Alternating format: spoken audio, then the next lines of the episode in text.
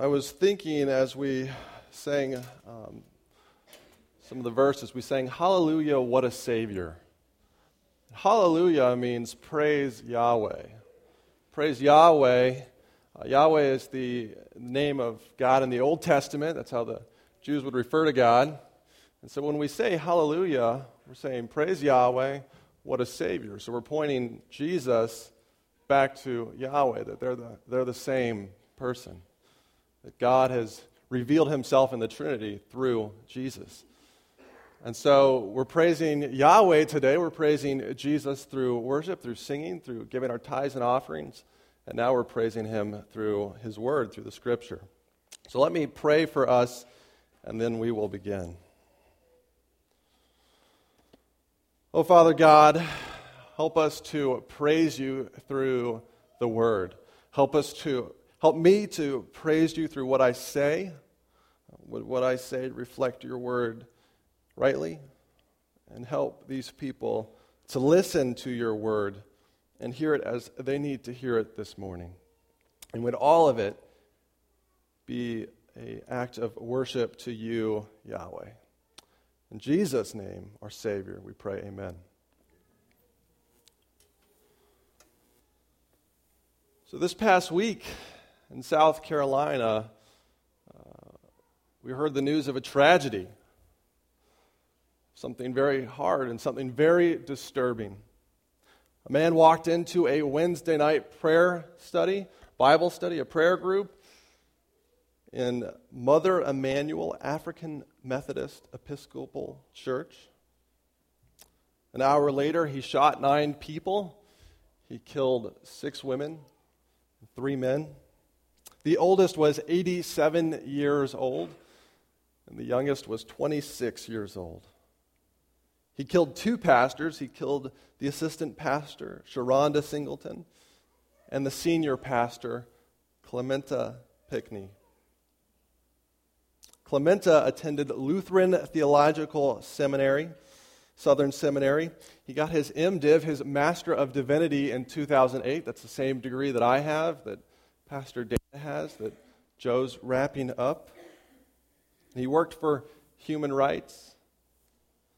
Uh, I watched a video of him, and uh, this was a gospel believing church. Their, their slogan said, Jesus died a passionate death for us, so our love for him should be just as passionate. And yet, this young man hated them.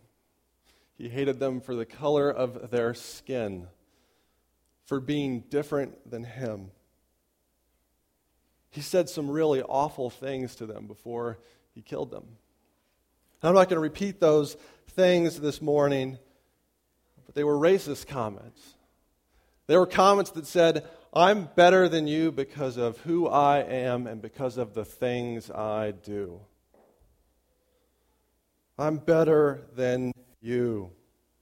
He killed them because he thought he was fundamentally, fundamentally superior to them, both in works and the things he did and in his nature and the person he is. At the core of this message is racism. But if we look past the racism, we see an issue that the Bible itself addresses. See, this man really, at his core, believed in a works based righteousness. In other words, he believed that he could be good through his own effort, that he could be better through his own effort. And sometimes when we read the Bible, we think that it doesn't address the issues of today. It was written over the course of a thousand years, uh, 2,000 years ago, so, how can it possibly speak to us today? And yet, the gospel, the Bible, speaks profoundly against what happened this week in South Carolina.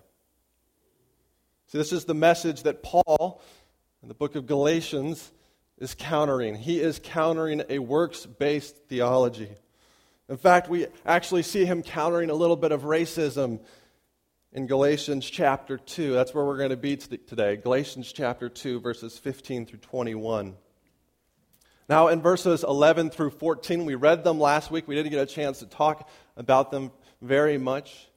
But Paul, the Apostle Paul, the, the, the author of Galatians, is rebuking another Christian for racist actions. He's rebuking the Apostle Peter. See, the Apostle Peter was a, a, a, a, Jesus follower. He believed in Christ. He believed in the gospel, the good news that we're all saved through Christ Jesus, through trusting in Him. And yet he stopped acting like it. He, he was a Jew, both Paul and Peter were Jews, and he separated himself from the non Jews because they weren't good enough. They didn't they weren't following the law, even though, even though Peter knew this was incredibly wrong. And so Paul calls him out for it. Paul tells us that before God, we're all equally broken and we're all equally in need of Christ. It does not matter your skin color, it doesn't matter your social economic status. The gospel also tells us that we can't do anything to make ourselves better than anyone else. No matter how well we perform before God, we're all fallen. So, the message of our passage is that the gospel takes things that we hold dear, like our works and our performance, and says, You need to trade this for something else. You need to trade this for faith. You need to take a life of, uh, of, of sin of hate and trade it for a new life in Christ. You need to trade yourself for Jesus. The gospel trades works for faith, death for life, me for him. Let's read about that message. The gospel trades works for faith, death for life, me for him in Galatians 2, verses 15 through 21. This is Paul writing to Peter We who are Jews by birth and not Gentile sinners know that a man is not justified by observing the law, but by faith in Jesus Christ. So we too have put our faith in Christ Jesus, that, that we may be justified by faith in Christ and not by observing the law, because by observing the law no one will be justified. If, while we seek to be justified in Christ, it becomes evident that we ourselves are sinners, does that mean that Christ promotes sin? Absolutely not. If I rebuild what I destroyed, I prove that I am a lawbreaker. For through the law I died to the law so that I might live for God. I have been crucified with Christ, and I no longer live, but Christ lives in me. The life I live in the body, I live by faith in the Son of God, who loved me and gave himself for me. I do not set aside the grace of God, for if righteousness could be gained through the law, Christ died for nothing. This is from the NIV. See, the gospel doesn't say I'm better in nature for the things I do. I'm, I'm, better because I do better things than you. No, the gospel trades a life of works for a life of faith. The gospel trades works for faith. In other words, the gospel trades pride for not just humility, but pride for trust that we're to trust in God. This is verse 15. Now, when Paul says that we are Jews by birth, in the NIV it's translated as birth, he's saying, you know, we're uh, in some ways of a different nature, at least that's what it feels like. We're of a different origin. We're of a different category than the Gentiles, than the non Jews. We were raised a specific way. We, we understand life through a certain lens. And when, it's, and when we look around at the, the, the Gentiles, the, the non Jews, it's easy to see how different they are than us. But in reality, they're not that much different. When we look at each other, sometimes it's easy to see our differences. Whether you're from a different region, different part of the world, a different uh, you know, income level, it's easy to see how different you and I can appear, and that's why we need to take a God centered perspective. We need to take the Bible's perspective. Because in God's eyes, we're all humans. There's God, and then there's humans. And so we're not that much different from fellow people. Uh, it's like ants. There are lots of different types of ants, and they, They look very different. There's fire ants, there's field ants, there's carpenter ants. And yet, to a little boy with sneakers, they're all the same. See, the gospel says we can either trust in ourselves and kind of count on how I'm better than you, or we can trust in God. We can trade our pride for trust, works for faith. The Bible, the good news this morning is that the Bible gives us the solution for racism. That's right. We actually see uh, in the very gospel story itself. See, the story of Jesus is a man who was hated. He was hated by pretty much everyone. He was perfect. He lived a perfect life, and he died an innocent death. Jesus knows what it's like to be martyred. Jesus knows what it's like to be crucified wrongly. And yet he shows us the solution as even as he's on the cross, dying for us, he prays, Father, forgive them, for they know not what they do. And then he beat this hatred when three days later he rose from the grave in victory, proving that Jesus wins. The gospel wins. This is the good news. And now he offers forgiveness to any, any of us who harbor racism or a works based righteousness in our own hearts that we think we're better than others. Jesus says, Come, believe in me, trust in me, put your faith in the one who is actually better than everyone else, Jesus Christ. The gospel trades racial pride for trust in a God who made all races. Through the gospel, what do we do? Well, through the gospel, we trust in Christ's works. We, we trust in Christ's performance.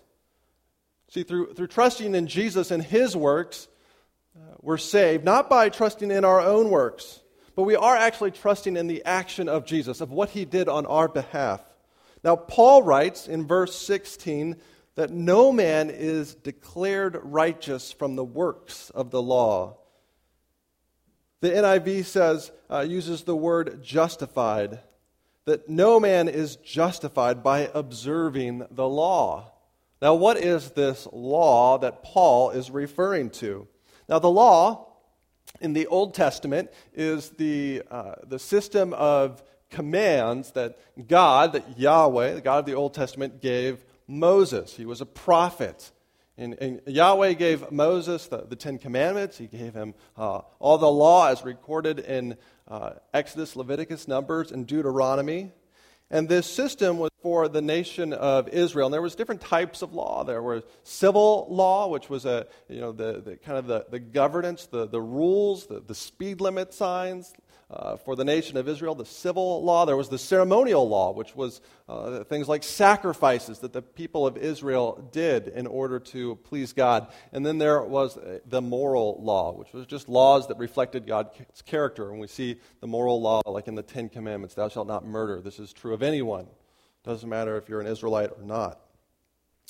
And, and this system of belief was never meant to save people. It was never meant to, if you could obey the law perfectly, you would know salvation. No, this law was meant to point people to their need for a Savior, to their need for someone to come along and obey God perfectly. And we see that in Christ Jesus. See, the NIV says we are justified by faith in Christ, uh, but a better translation is that we are justified by the faithfulness of Christ. See, Jesus came along and he, he completed the civil law. He, he obeyed all the laws perfectly. He obeyed the, the, the, ceremonial law and, and the moral law of God. He pleased God perfectly. And so we trust in Jesus' obedience on our behalf. See, we are declared righteous because Jesus obeyed the law as our perfect substitute. It's not just his death that we get credit for, that he died in our place, but he also lived in our place as well. And we are only declared righteous if we put our faith in Jesus, not in our own nature, not in our own works, not in our own ability to be better. The gospel trades works for faith.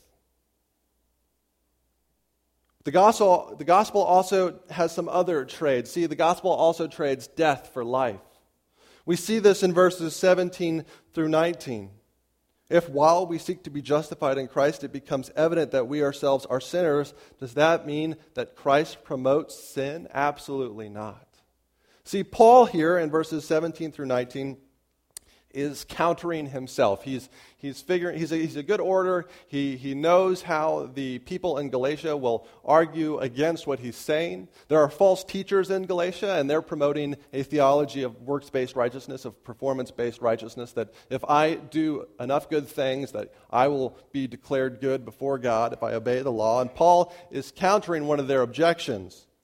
And, and their objection uh, is pretty much saying if Christ loves sinners, he must love sin. It's verse 17. If Christ loves sinners, he must love sin. But, but Paul is saying, you know, if, if Jesus is going to lower his standard for people, isn't Jesus going to join in sin? That's their argument. And Paul practically shouts, May it never be.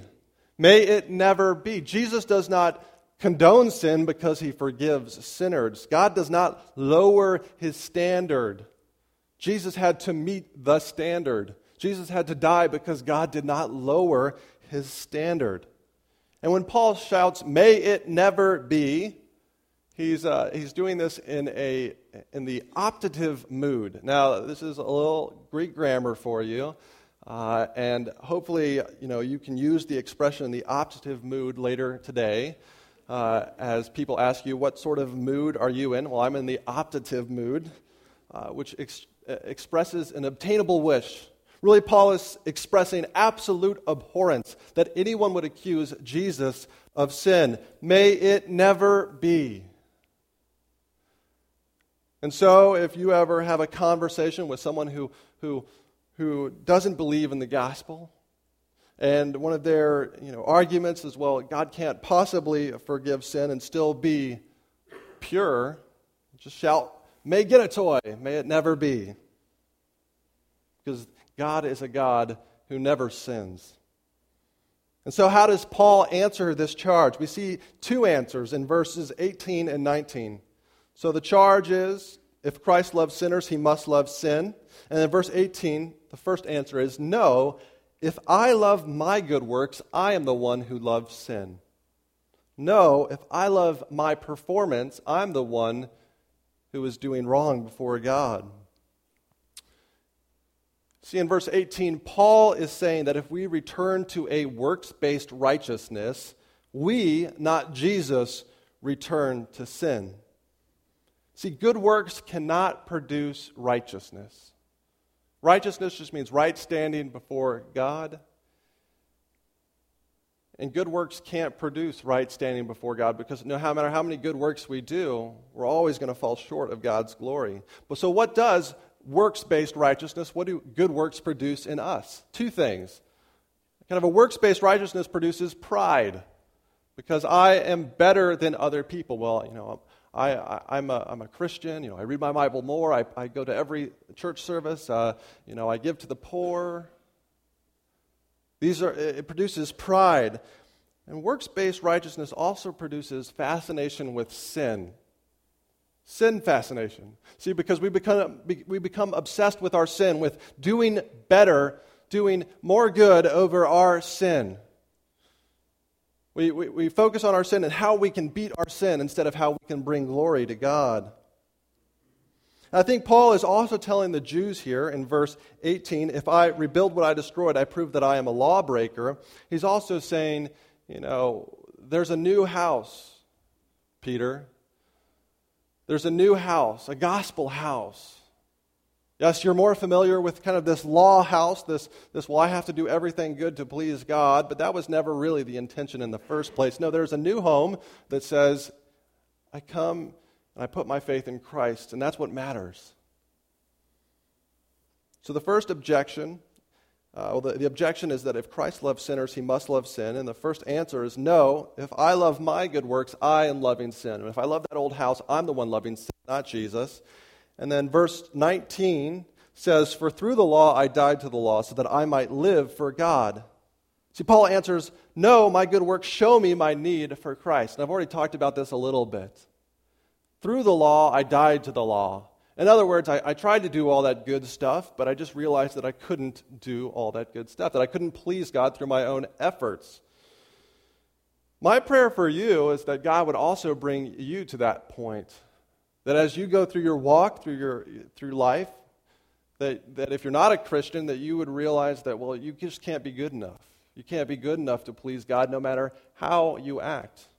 And if you are a Christian and you're still feeling that same way, that you just have to please God, that you just have to keep doing good things in order to please Him, remember, He's already pleased in you because He's pleased in what His Son did on the cross. And God wants us, instead of trying to outdo our fellow Christians, He wants us to cling to Christ, to put our faith in Him, to trust Him. See, the gospel trades death for life. I have to die to my own self effort in order that I might cling to Christ's life and to what Christ did on my behalf. Timothy Keller writes in uh, the book Galatians for You. He, I think he applies this really well to today. He says, The law itself showed me that I could never make myself acceptable through it.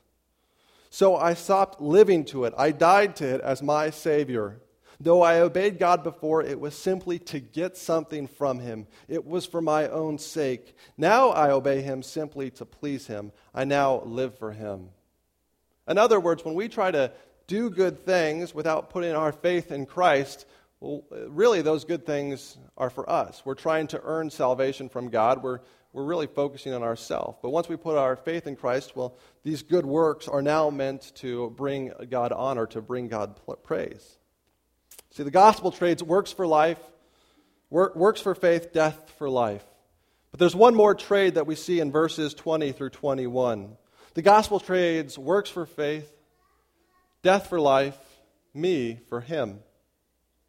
Verse 20 I have been crucified with Christ, and I no longer live, but Christ lives in me. The life I live in the body, I live by faith in the Son of God who loved me and gave himself for me. I do not set aside the grace of God, for if righteousness could be gained through the law, Christ died for nothing. The gospel trades me for him. This is the most important of the trades.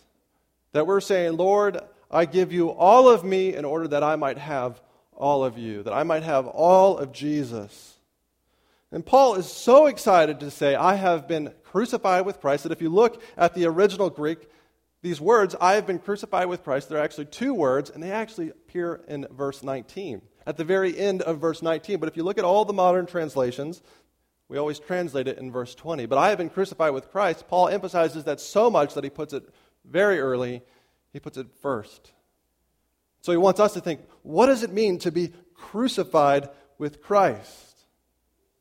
Well, the word crucified gives us a hint because crucified is in the perfect tense, another Greek grammar word.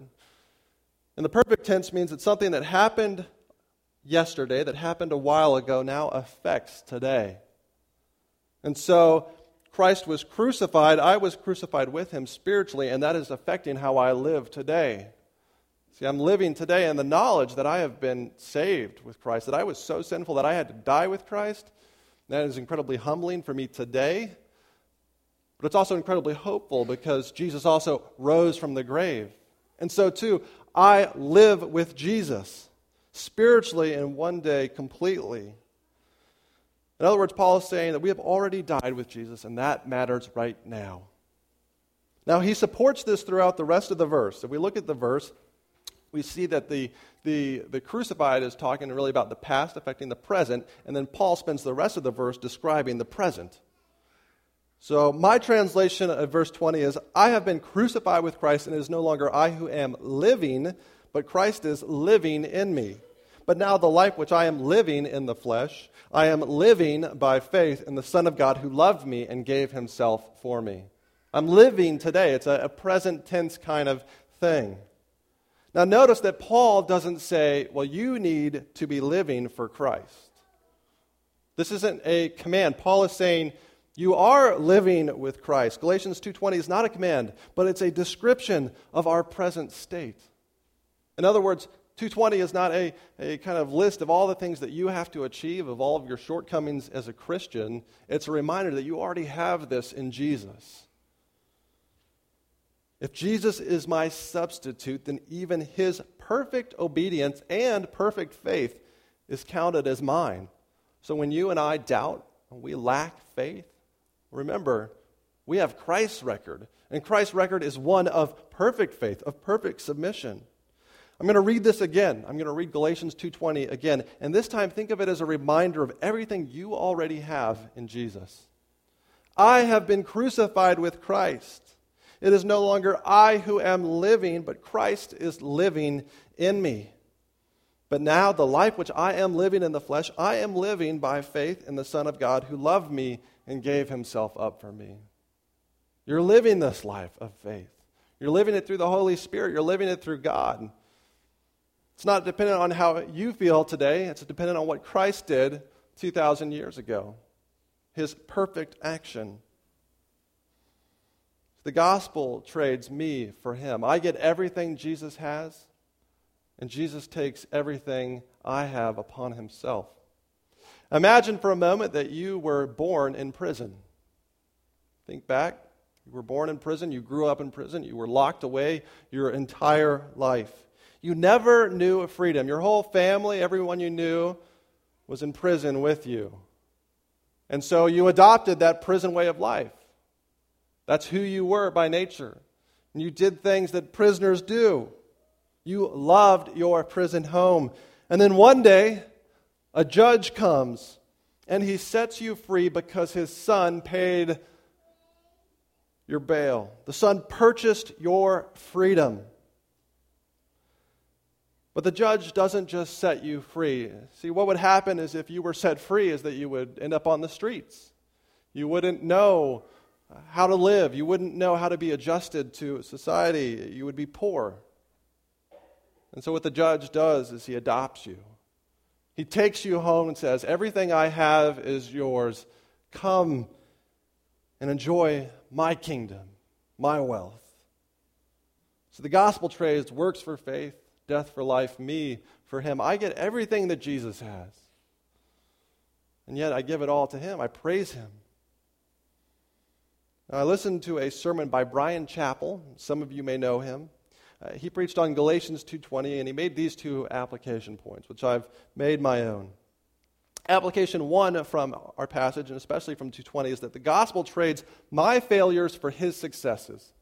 So the gospel takes all of my failures and, and, and, and all of the successes of Jesus and gives me all those successes of Jesus and gives Jesus all of my failures, all of my sins so that I can be forgiven for all of my failures, but also so that those aren't counted as mine. Now, Bryan Chapelfield shared one of his failures, and I'm going to share one of mine this morning. And remind myself, and hopefully you can think of something in your life that you need to be reminded of that, that God forgives you and that you don't have that, that bad thing you did on your account anymore. See, I, I moved into a house a year ago, a new neighborhood, and as it turns out, my neighbors are now moving, one neighbor on each side. And through my neighbors moving, I, I learned that I have racism in my heart. Because I saw, you know, the, the open house, and I watched the people go in and out of the house, and I said, wow, I would really love to have them as neighbors. Ooh, I wouldn't really like to have them as neighbors. Based purely on outward appearance on who I thought they were. My friends, that is a performance based righteousness. And I forgot for a moment that I just moved in a year ago. Who am I to say those sorts of things? But the gospel, what the gospel does, the good news of Jesus is it says, that's no longer on your record, Jonathan. That's no longer yours. You have the perfect life of Christ on your account. And he never thought those thoughts. He never lived that way. He never judged people based purely on their outward appearance because he could see the heart. That's what you have on your record. Another failure is I, I, I, kind of experienced a midlife crisis at the age of 27 this year. I didn't want to turn 27. And maybe some of you have gone through midlife crises of your own, and you've experienced regret for maybe some of the things that you wanted to accomplish and you didn't get to them. Well, the gospel trades your failures for the successes of Christ. You no longer need to feel guilty for those things that you haven't done because Christ did it all. What more is there to achieve than what Jesus has done on the cross, paying the penalty for sins? So, application one is the gospel trades my failures for his successes. And application two is the gospel trades my successes for his successes. Now, maybe you thought, well, it's going to be the opposite way, where you know, the gospel trades my successes for his failures. No, Jesus never failed. See, I can't revel in any of my own victories and any of those things that I have done really well, that I have uh, you know, achieved, because I don't want them on my record, anyways. I don't want those uh, successes to be the things that I come before God with and say, See, be pleased with me. Look at all I have done. Because they just won't be good enough. All of our good works are as filthy rags before God. We want to come before God and say, Look at what Christ has done on my behalf. Look at all of his successes on the cross. My successes in this life are just a blessing from God. And the gospel helps us stay humble through them. The gospel trades works for faith, death for life, me for him. This week, a, man used a message of hate, of racism, and at its core, a message of I'm better than you, of works based performance, of performance based righteousness, righteousness to kill nine people, to murder them, to, to martyr them. Another person died this week who lived a radically different life and preached a radically different message. Elisabeth Elliot died on Monday morning at the age of 88 years old. Some of you may not know who Elisabeth Elliot is. Well, in 1956, uh, she was a missionary to the Auca Indians in Ecuador, and her husband uh, went with five other men to, uh, men to reach out uh, to these, these Indians who had never heard the gospel, and they were speared to death. They were martyred.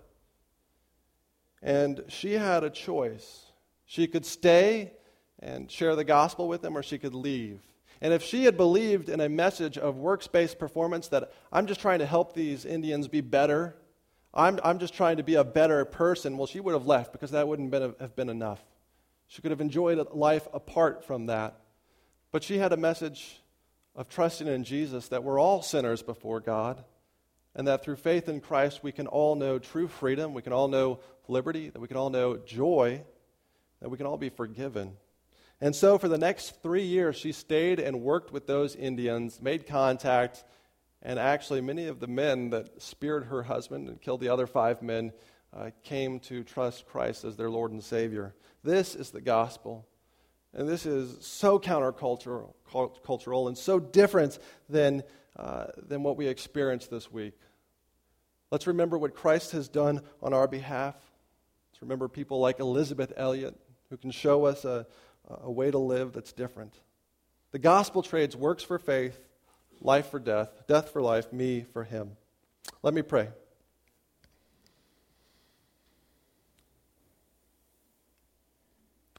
Father God, thank you that you traded it all for us.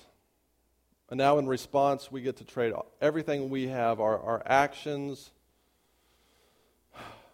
our life, our trust, our pride for you. And that we get all the riches of Christ Jesus. Lord, would you give us hope in this world that is marred by things like racism and murder. Would you help us share in words and in deeds the gospel message that we can't be better than other people? There's only one person who's better than others, and that is Jesus. Or would we go out praising him today? In Jesus' name, amen. Please rise for the benediction. Benediction means blessing. So I want to bless you as you go out today. May God Himself the God of peace, sanctify you through and through. May your whole spirit, soul, and body be kept blameless at the coming of our Lord and Savior, Jesus Christ. Amen.